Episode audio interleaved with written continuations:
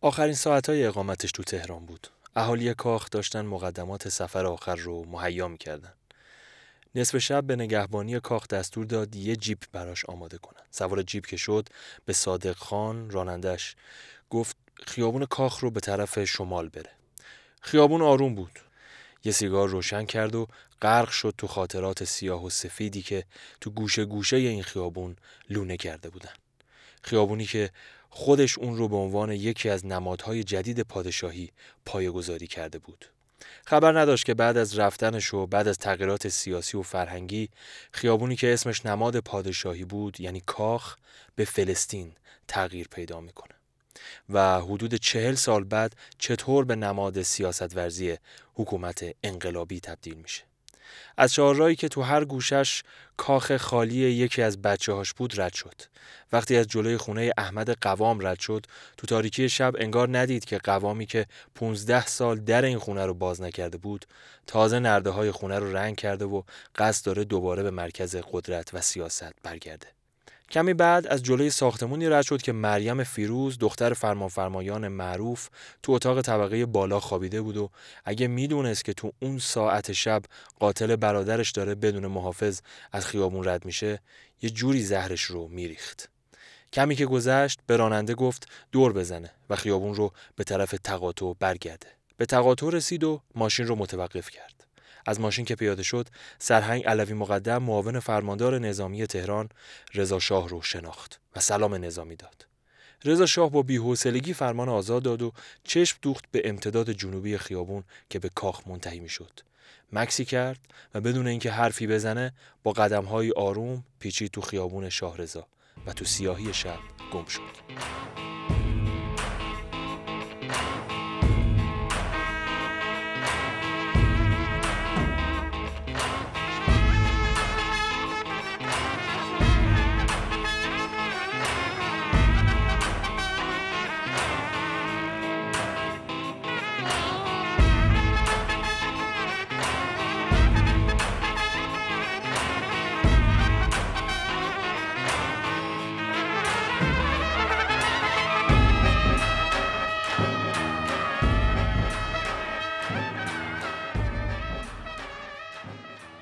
ماجرای شکلگیری خیابون کاخ دیروز یا فلسطین امروز برمیگرده به حدود سال 1316 رضا شاه بعد از تثبیت قدرت با کمک چند نفر از روشنفکرای نامی دوروبرش مثل محمد علی فروغی جاده تجدد رو در پیش گرفته بود و سعی داشت هر چیزی رو که رنگ و بوی گذشته داره به خصوص گذشته قاجاری حذف کنه. شاه جدید می‌خواست کاخ خودش رو داشته باشه و تاریخ خودش رو بسازه. برای همین هم دستورهای زیادی صادر کرد و قرار بر این شد که کاخ جدید بنا بشه. اما کجا؟ تو زمین های قجری که متعلق به عبدالحسین میرزای فرما شاهزاده قجری بودن. فرمان فرما هم ظاهرا چاره جز تسلیم در برابر رضا که توی اوج قدرت بود نداشت. خلاصه زمین ها یا واگذار شدن یا در واقع یه جورایی محترمانه مصادره شدن. کاخ مرمر با معماری خاص خودش با های تاریخی و تاکید بر هویت ایران باستان ساخته شد و خیابون جلوش هم که یواش یواش بیشتر و بیشتر راهش رو به سمت شمال باز می‌کرد تبدیل شد به خیابون کاخ.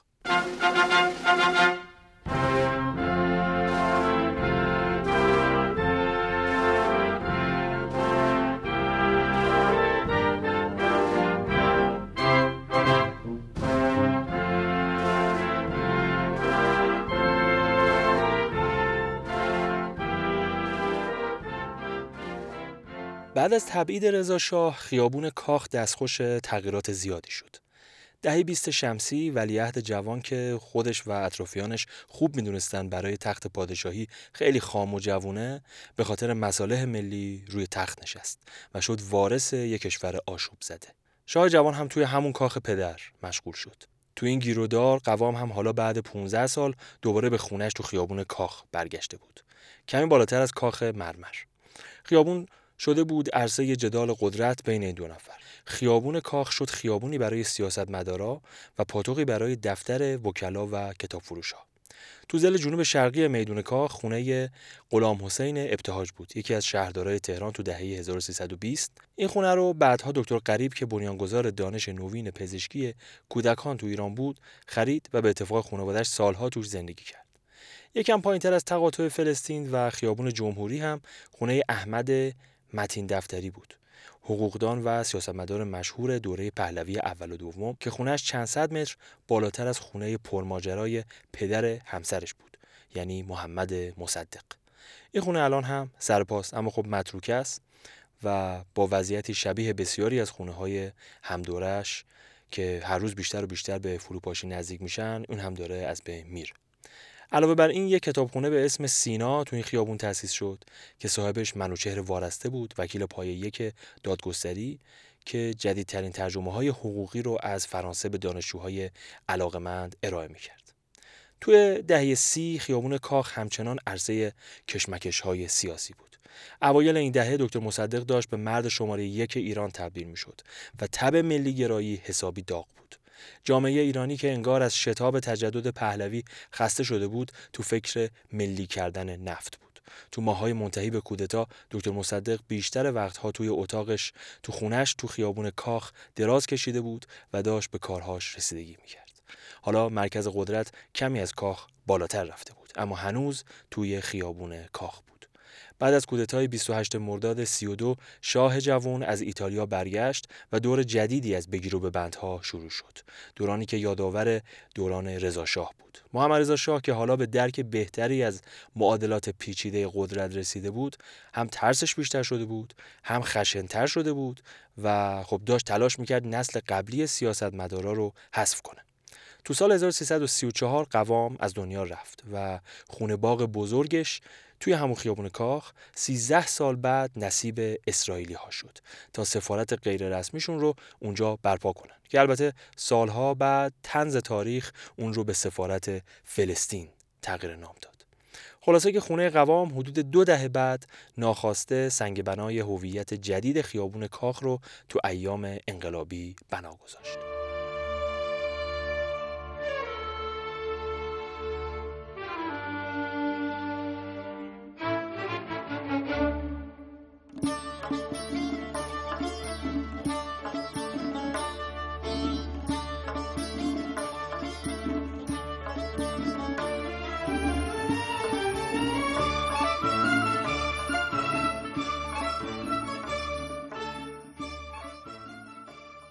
خب بریم سراغ دهه چهل. توی دهه چهل بود که محمد رضا شاه بعد از ترور نافرجامش تو کاخ مرمر خیابون کاخ رو ترک کرد و بعدها هم که به کاخ سعدآباد تو دامنه های البرز نقل مکان کرد. انگار دنبال یه هویت مستقل بود و می‌خواست خودش رو از زیر سایه پدر بیرون بکشه.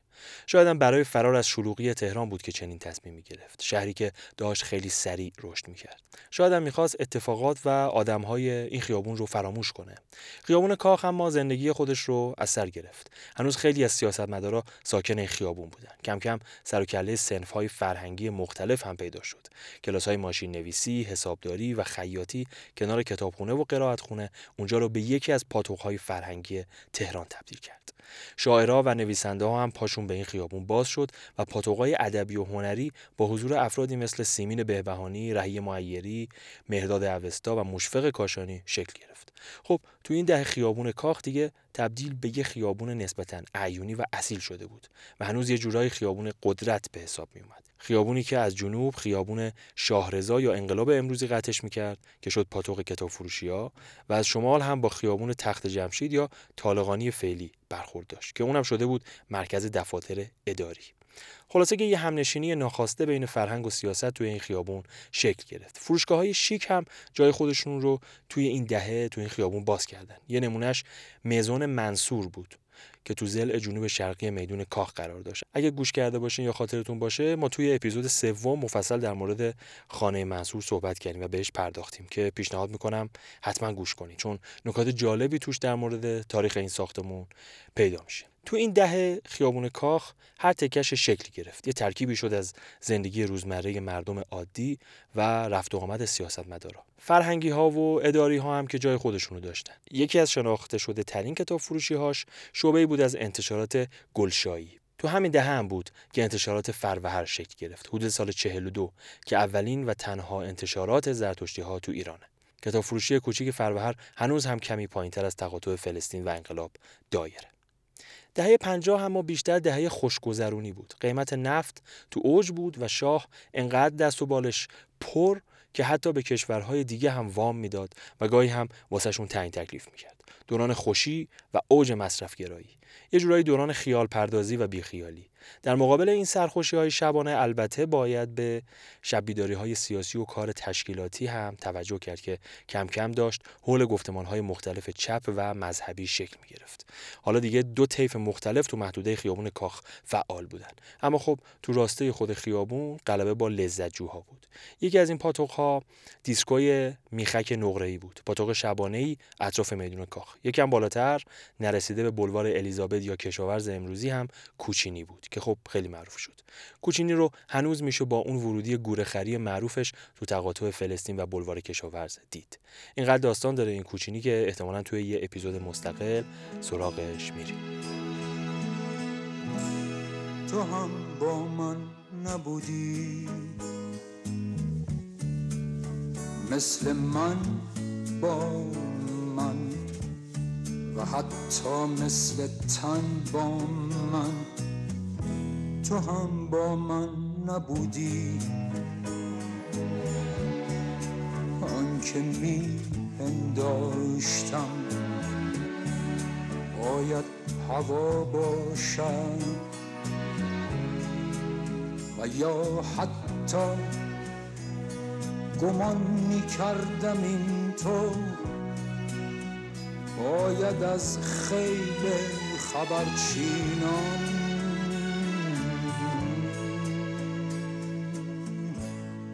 جدا باشد طبیعیه که با انقلاب کاخ دگرگون بشه. هم کاخ سلطنتی و هم خیابون کاخ. این تغییر هم بیشتر سیاسی بود. بعد از انقلاب 57 یاسر عرفات رهبر سازمان آزادی بخش فلسطین اولین مهمان خارجی ایران بود. یاسر عرفات به اتفاق ابراهیم یزدی که بعدا وزیر خارجه ایران شد رفتن به سفارت سابق اسرائیل و خونه سالیان دور قوام همونطوری که گفتی. ساختمون به سازمان آزادی بخش فلسطین واگذار شد. پرچم جدید بالا رفت و از اون به بعد خیابون کاخ هویت جدیدی پیدا کرد یعنی فلسطین. بعد از سیاست نوبت هنر بود. نسل انقلابی که نگاهش به هنر یه نگاه متعهدانه بود هنر رو ابزاری در خدمت سیاست می‌دید و زیبایی شناسی رو تا جایی قبول داشت که در خدمت اهداف انقلابی و فرهنگی باشه. کم کم نشونه های هویت جدید قد کشیدند ساختمون اولیه حوزه اندیشه و هنر انقلاب اسلامی تو خیابون فلسطین بنا شد که حالا دیگه به شمالی و جنوبی تقسیم شده بود. تو این ساختمون یه سری جوان تقریبا بینامونشون که شور انقلابی اونا رو به هم گره زده بود دور هم جمع شده بودن و کارهای فرهنگی تولید می‌کردن. جوانایی که هر کدومشون بعدا برای خودشون اسم و رسمی دست و پا کردن. مثل محسن مخمل باف مرتضی آوینی. قیصر امینپور فرج الله سلحشور رسول ملا پور یا علی موسوی گرمارودی جالب این که تو همین ایام که بچه های انقلابی داشتن تجربه اندوزی می‌کردند و تازه با هنر آشنا می شدن تو فلسطین جنوبی یه گروه دیگه از هنرمندا و روشنفکرا که با انقلاب عملا بیکار شده بودن توی یه پاتوقی جمع می شدن که داستانش در نوع خودش جالبه. بعد از انقلاب خیلی از هنرمندای قدیمی که الان دیگه از بقایای نظام تاغوت تلقی می شدن یا مجبور به مهاجرت شدن یا مجبور شدن برای امرار معاش به کارهای دیگه رو بیارن که هیچ ربطی هم به هنر نداشت. حمید سمندریان و همسرش هما روستا که بعد از انقلاب فرهنگی از دانشگاه اخراج شده بودند تصمیم گرفتن تو خیابون کاخ دقیقا قبل از خیابون لبافی نژاد یه کبابی را بندازن. محل کبابی قرار بود توی پارکینگ خونهشون باشه. رستوران بالاخره راه افتاد. طراحی لوگوی رستوران رو هم ابراهیم حقیقی معروف انجام داد که از معروف ترین کاراش میشه به طراحی سیمرغ بلورین جشنواره فجر اشاره کرد. حمید لبخنده حسین عاطفی و احمد آقالو که بچه های تئاتر رو نمایش بودن شدن گارسون و کم کم کبابی تبدیل شد به پاتوقی برای بچه های تئاتر و بقیه روشنفکران. میگن سمندریان حساب کتاب خوبی نداشت و خلاصه بعد حدود یک سال و نیم کبابی بسته شد. مردم عادی که اتفاقی وارد کبابی می‌شدن می‌دیدن کلی بازیگر اونجا نشسته که معمولا اونا رو شبا توی های تلویزیونی دهه 60 می‌دیدن. آدمایی مثل عزت الله انتظامی و محمد علی کشاورز. خلاصه که فضای عجیبی بود. مثلا فکرشو بکنین اونجا نشستین دارین کباب می‌خورین می‌بینید دو نفر تو آشپزخونه دارن درباره برشت حرف می‌زنن. یا به جای موسیقی های عامه پسند و رایجی که توی رستوران ها پخش میشه یه قطعه از باخ پخش میشه. بین مشتریا یه سری دارن مثلا نمایشنامه می‌خونن. خلاصه هیچ چیز این رستوران عادی نبود. های ادبی اونجا رفت و آمد می‌کردن. بچه های هنری دیگه هم بودن. کسی مثل عباس کیارستمی که هنوز به شهرت جهانی نرسیده بود یا بچه های تئاتر مثل بروز بقایی فردوس کاویانی فریما فرجامی و خیلی های دیگه. خلاصه هنرمندایی که بعد انقلاب یه جورایی عرصه‌ای برای کار نداشتن پاشون به این کبابی باز شده بود. این رستوران اواسط دهه هفتاد کلا خراب شد. ماجرای این کبابی موضوع یه نمایش هم شد. به اسم مخاطب خاص به کارگردانی علی شمس که چند سال پیش توی تئاتر شهر روی صحنه رفت.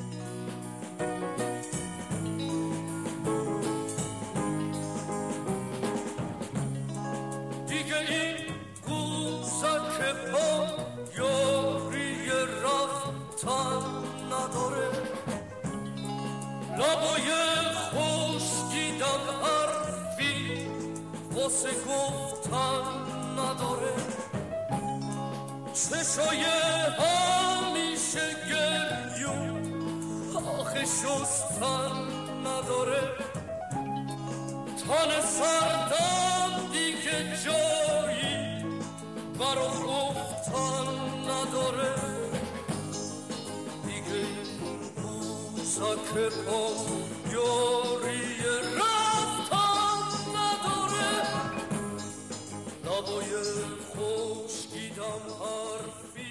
اواخر دهه 60 نسل جدیدی از جوونا، اندیشه ها و روزنامه ها از راه رسیدن و بخشی از اونا توی خیابون فلسطین مستقر شدن. روزنامه سلام اولین روزنامه خیابون فلسطین بود. این روزنامه که اولین روزنامه منتقد حاکمیت بود، بعد از درگذشت آیت الله خمینی یعنی سال 1369 کارش رو شروع کرد و در سال 78 هم فعالیت داشت. آفتاب یزد هم تو بحبوحه اصلاح طلبی و جنبش های دانشجویی توی فلسطین صفحه بندی می‌شد. روزنامه جامعه مدنی هم همینطور. دبیرخانه شورای عالی انقلاب فرهنگی هم توی همین خیابون مستقر شد و از همین جا بود که شروع به سیاست گذاری های آموزشی کرد. انگار سیاست و فرهنگ دیگه کاملا در هم تنیده شده بودن. اوج این روند رو میشه تو زل جنوب غربی میدون فلسطین دید. یه مسجد بزرگ که اواسط دهه 80 ساخته شد و حالا به یکی از قطب‌های گرد همایی های مذهبی تبدیل شده. طراحی مسجد جوریه که عظمتش رو بر میدون کاخ یا فلسطین تحمیل کرده و عملا اون رو به بخشی از خودش تبدیل کرده. انگار مثلا میدون شده حیات مسجد این مسئله رو زمانی بهتر متوجه میشیم که به های قدیمی میدون نگاه کنیم و آبنماهایی رو ببینیم که هیچ رنگ و بویی از مذهب ندارن الان هم وسط میدون نمادی از انتفاضه و مبارزه فلسطینی ها وجود داره. قدیمی های خیابون میگن محل فعلی مسجد امام صادق پیشتر دفتر کار عبدالعزیز فرمافرمایان معمار نامدار بوده. قبل از اینکه این ساختمون بنا بشه ساختمون قبلی عملا به یه خونه متروکه تبدیل شده بود اما همونطور که گفتیم اواسط دهه 80 این مسجد جدید تو این زمین ساخته شد. یه چیز دیگه که بعد نیست بهش اشاره کنیم و تو همین زل جنوبی میدون هم قرار داره یه تابلوی روز شماره تابلوی روز شمار نابودی اسرائیل. این تابلو بعد از این نصب بود که آیت الله خامنه ای حدود چهار سال پیش توی یه سخنرانی پیش بینی کرد که رژیم صهیونیستی تا 25 سال آینده نابود میشه. برای اساس سال 2040 میلادی خبری از اسرائیل نخواهد بود.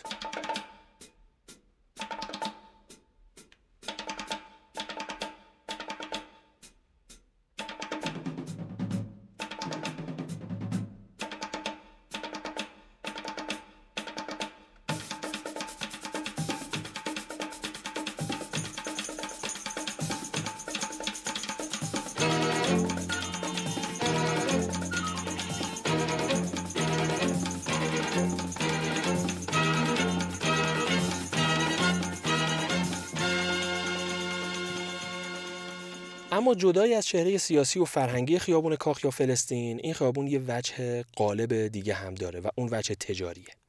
خیابون کاخ یا فلسطین سه راسته متفاوت داره که همنشینیشون تو امتداد این خیابون ترکیب عجیبی رو شکل میده. از شمال اگه به طرف جنوب حرکت کنیم راسته اول مربوط به پرده فروش هاست. پایینتر بعد از بولوار کشاورز نوبت راسته عینک فروش هاست. آخر سر هم پایینتر از انقلاب قبل از خیابون جمهوری راسته لباس فروشی هاست که معمولا عمده فروش هستن.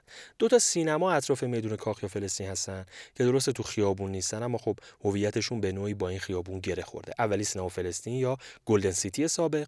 که زمانی شاهد صفهای پرشور دوستداران سینما بود و تو چند دوره برگزاری جشنواره فیلم فجر هم به سینمای اهالی رسانه تبدیل شد. اما حالا خب اون وجه رو تقریبا از دست داده و وجه دوم براش باقی مونده و رونقش به روزهای برگزاری جشنواره هایی مثل جشنواره رشد و سینما حقیقت محدود شده. سینما دوم هم که البته فاصله بیشتری تا میدون داره سینما عصر جدید یا تخت جمشید سابقه. این سینما تو دهه های 60 و 70 یکی از پر ترین سینماهای پایتخت بود و نمایش فیلم های خارجی از جمله کارهای تارکوفسکی و پاراجانوف اون رو به ودگاه دانشجوها و عاشقان سینما تبدیل کرده بود. اما خب امروز و با ظهور پردیس های سینمایی تا کسی سراغی از این سینما و سینماهای مشابه اون تو مرکز شهر می‌گیره. غیر از این موارد خیابون فلسطین بخشی از هویت امروزش رو از دانشگاه و دانشجوها می‌گیره. جدا از نزدیکی به دانشگاه تهران حضور دو تا دانشکده هنر و معماری تهران مرکز و هنر و معماری تهران یکی دیگه از دلایلی که باعث میشه چهره دوم فلسطین رو جدیتر بگیریم.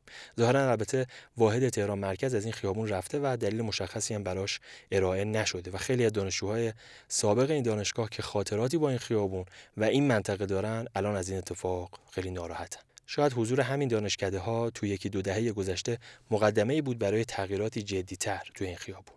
از این تغییرات میشه به این چند مورد اشاره کرد. مثلا تاسیس چند تا کافه تو اون حوالی مثل کافه اگزیت کافه گیف وی کافه. رونق گرفتن ساندویچی اولدوز که مدت پیش تعطیل شد افزایش تعداد عینک فروشی ها یا مثلا تبدیل خانه وارتان معمار معروف ارمنی تبار سبک مدرن به یک کافه کتاب و گالری. دانشجوهای دهه هفتاد دانشگاه سوره هم از ساختمونی تو انتهای فلسطین جنوبی کوچه لغمان و دوله ادهم حرف می‌زنن که زمانی در اختیار اون دانشگاه بود. اما خب ظاهرا سوره نشین ها هم چاره جز رفتن نداشتن. به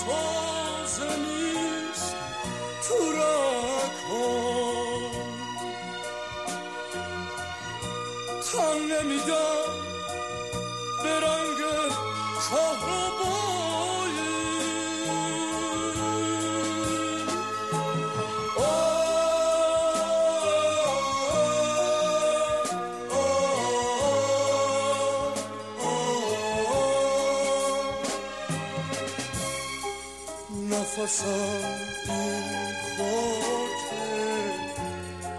خونه گرمم نفسم این خاکه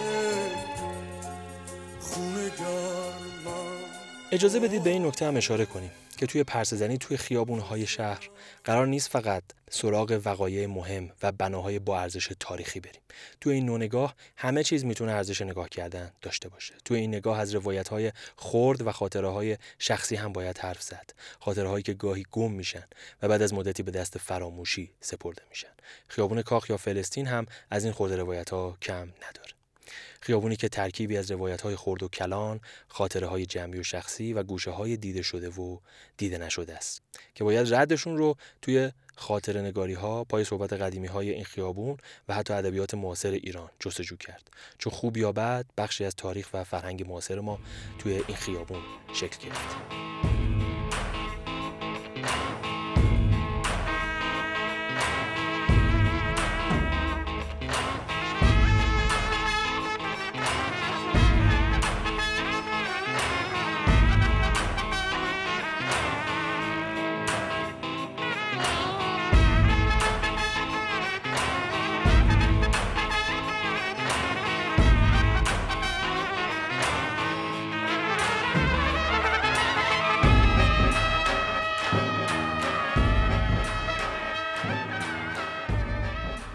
خب این هفتمین اپیزود از پادکست فلانور بود. این رو هم باید اضافه کنم که این اپیزود با همکاری بچه های گروه دالان تهیه شده. پادکست فلانور رو من مهدی نوریان به همراه دوستم محمود حبیبی تولید می‌کنیم. ما روی همه پادگیرها قابل شنیدن هستیم. ازتون ممنونیم که به ما گوش می‌دید و اگر از کار ما خوشتون اومد لطف کنید ما رو به دیگران هم معرفی کنید. به وبسایتمون هم سر بزنید felanorpodcast.com و مطالب تکمیلی هر اپیزود رو اونجا ببینید.